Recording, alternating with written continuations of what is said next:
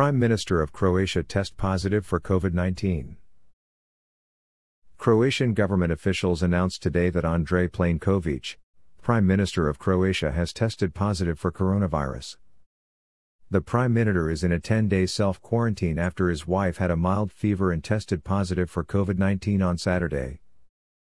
He tested negative back then. Following the recommendations of epidemiologists, Prime Minister Andrej Plenković performed a retest for the presence of coronavirus on Monday, and his test was positive, the government said in a press release. He is currently feeling well, and the Prime Minister continues to perform his activities and responsibilities from home and will follow all the instructions of doctors and epidemiologists, the government said.